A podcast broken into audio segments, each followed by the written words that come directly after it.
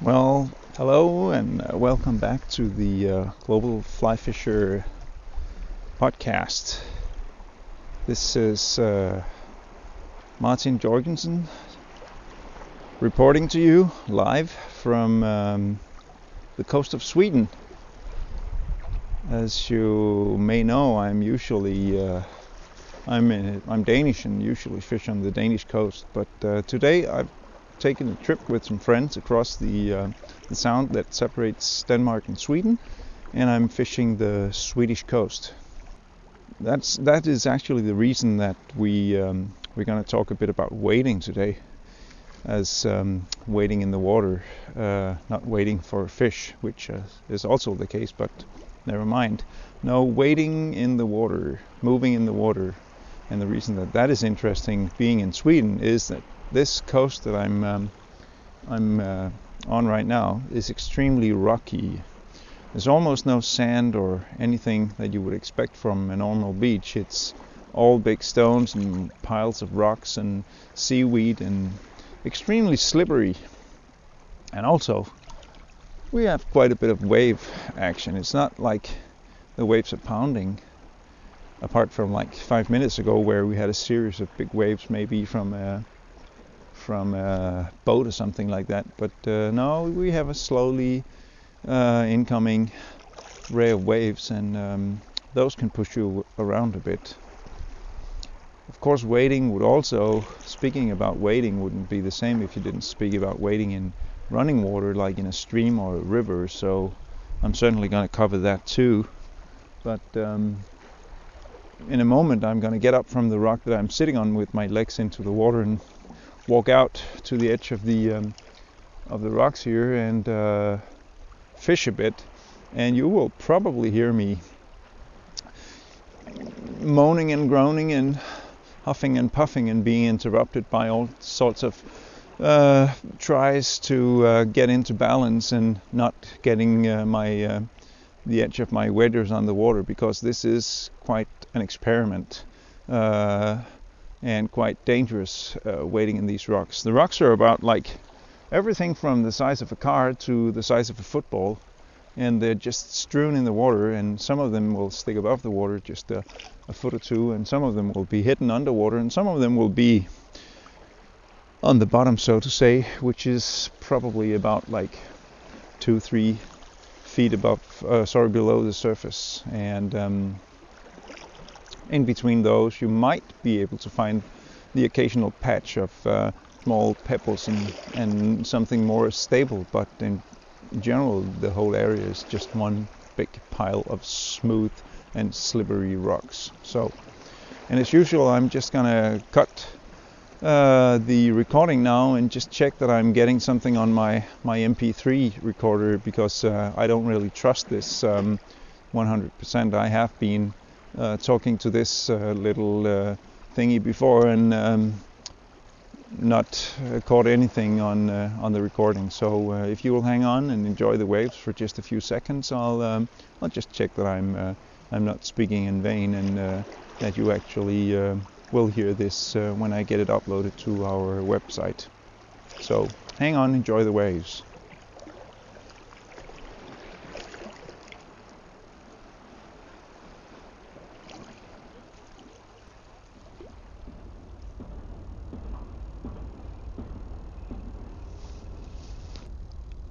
It may very well be that I said just a few seconds, but um, that would not be quite true actually. actually, it's been a few hours, not to say a few days, since uh, I started this recording. I um, I was stupid enough to put my recorder into the so-called waterproof pocket in my wading jacket. And yes, indeed, it was waterproof, that pocket. Not a single drop came out because um, there was actually water on the inside. So when I put my MP3 recorder into the pocket, it was dripping when I took it out again. And that surely didn't do very well for the recording because um, for some reason it drained the battery immediately and uh, the recording was over for that day. so today it's a couple of days later, and as you might hear in the background, this is quite a bit more noisy than um, than the place that I fished um, the day before yesterday in Sweden, because today I'm in Copenhagen, standing on the um, the edge of the water in the harbor of Copenhagen, looking over the, at the um, at the city, at the buildings. There's a guy in a kayak in front of me, and right now there's a runner passing behind me. So this is uh, this is indeed a different setting. Uh, the the harbor of Copenhagen, just to cover that shortly, is a vastly untapped potential for fishing, as far as I can see. The water is pretty clean, even though there's a lot of debris in the in the edge of the water in the ice. Uh, I can I can certainly see the bottom is uh, is perfect for for most of the fish that I would love to fish, and um, there's a lot of water passing through. It's a kind of a wide channel that cuts through the, um, the city, and um, the place that I'm standing here, if I look to one side, I can actually see a bridge crossing over where I know that people often fish, and I know that salmon and sea trout have been caught there, and definitely they catch perch and garfish and whatever swims in uh, in the ocean around around the city here. So uh, it's it is an untapped potential, definitely. Uh, of course, it's not as charming as fishing in uh, in the open ocean, but uh, considering that you can go here in like five or ten minutes from most places in uh, in town, may actually be um, be very attractive. So, well, never mind. When I was in Sweden, I was waiting on some very, very slippery rocks, which actually might have been the reason that my pocket was, why my pocket was full of water, because I was down a couple of times, times while um, while walking on those rocks. And I decided to talk about wading. Today I'm on a footpath with gravel and in my normal boots, so it won't be a hands-on experience, but then we can still talk about waiting. I have always or almost always used boot. My dog is with me, as you can hear. I don't know what he sees. He sees something. Well, it's a sign with a kid on it say, saying take care. She's got a balloon in her hand. That might be the thing. It's just a drawing. Well, never mind.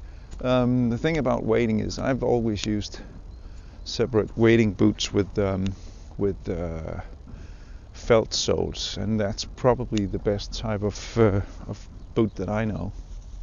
I have used stud, the studded type too, with uh, with metal studs uh, um, screwed into the uh, to the felt and the rubber sole. And I know a friend of mine who uses a rubber bo- soled boot and is very happy with that. But my preference is definitely felt.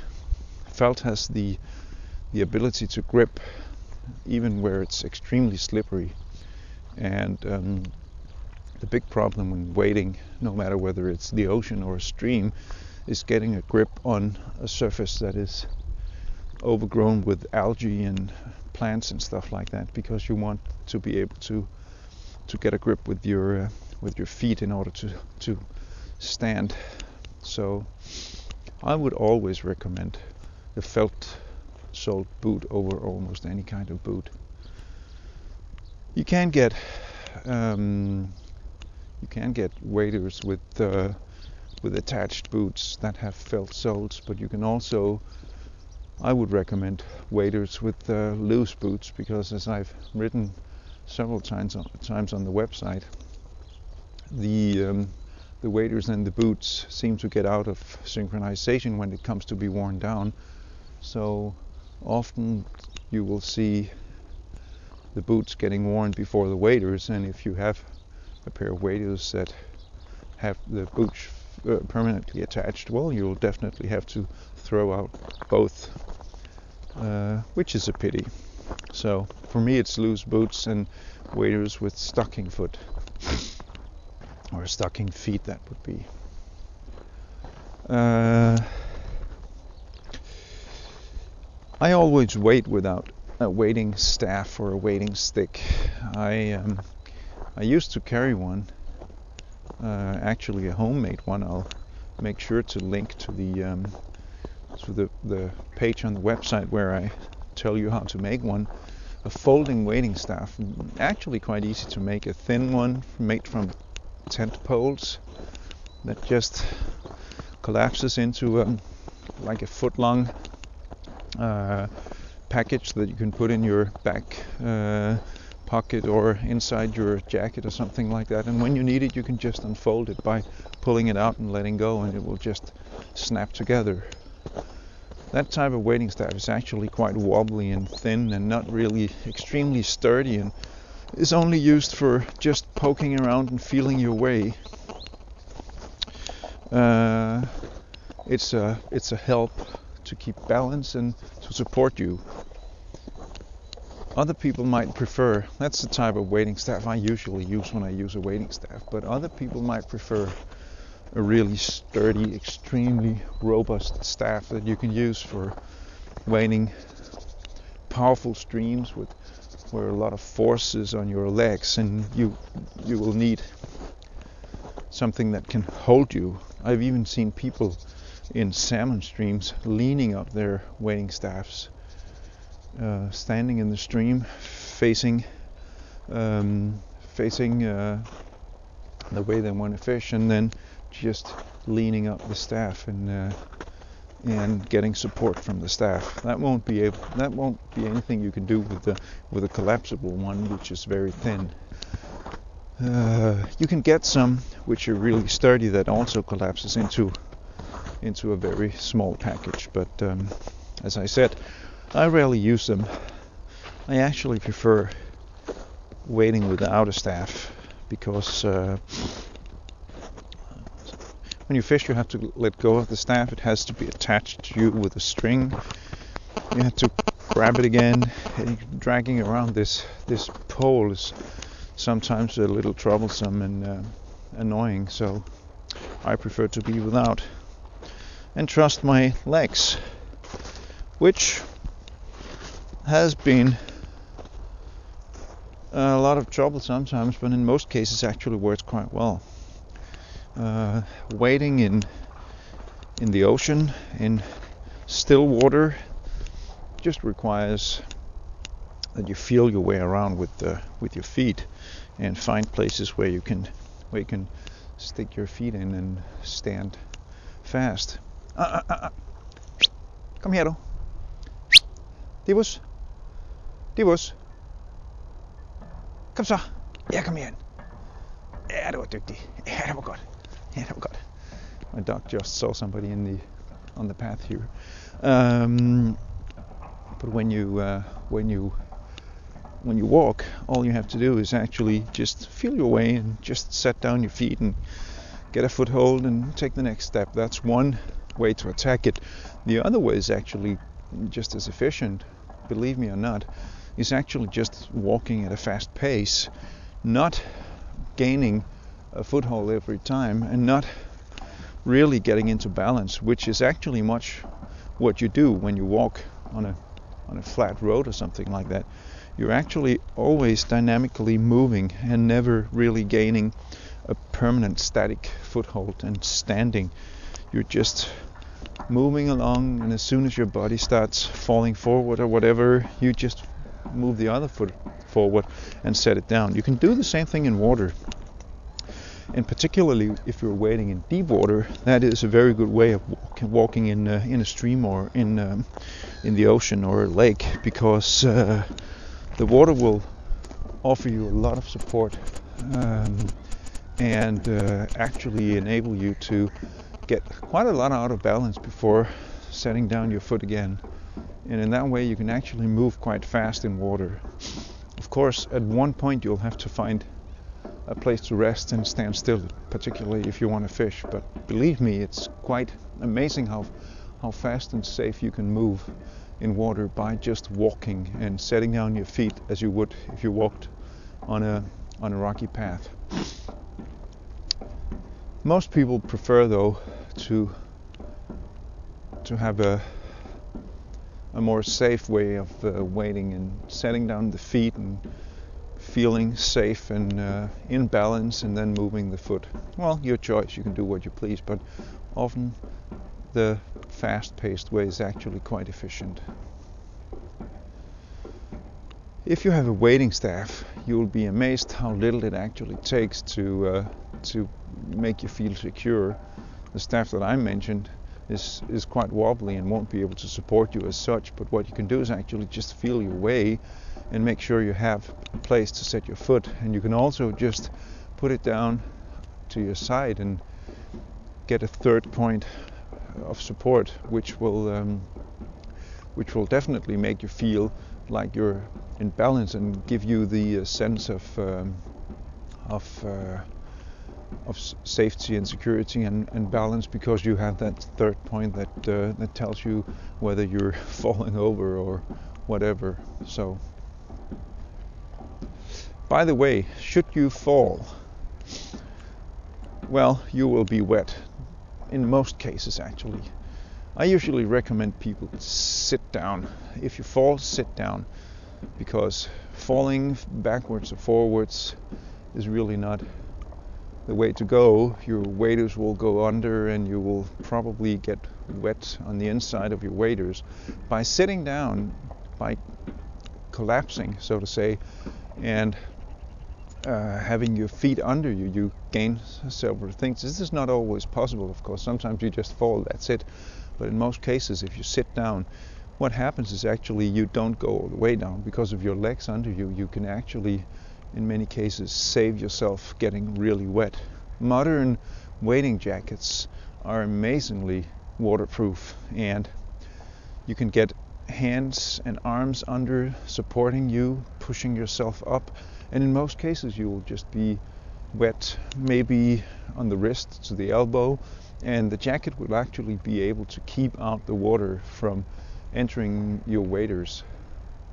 Quite amazing in most cases, actually should you fall, for instance, in a stream, in the ocean, or somewhere else, and be swept along, don't we really worry about the the legend or the saying that will try to tell you that your feet will float to the surface and your head will go under.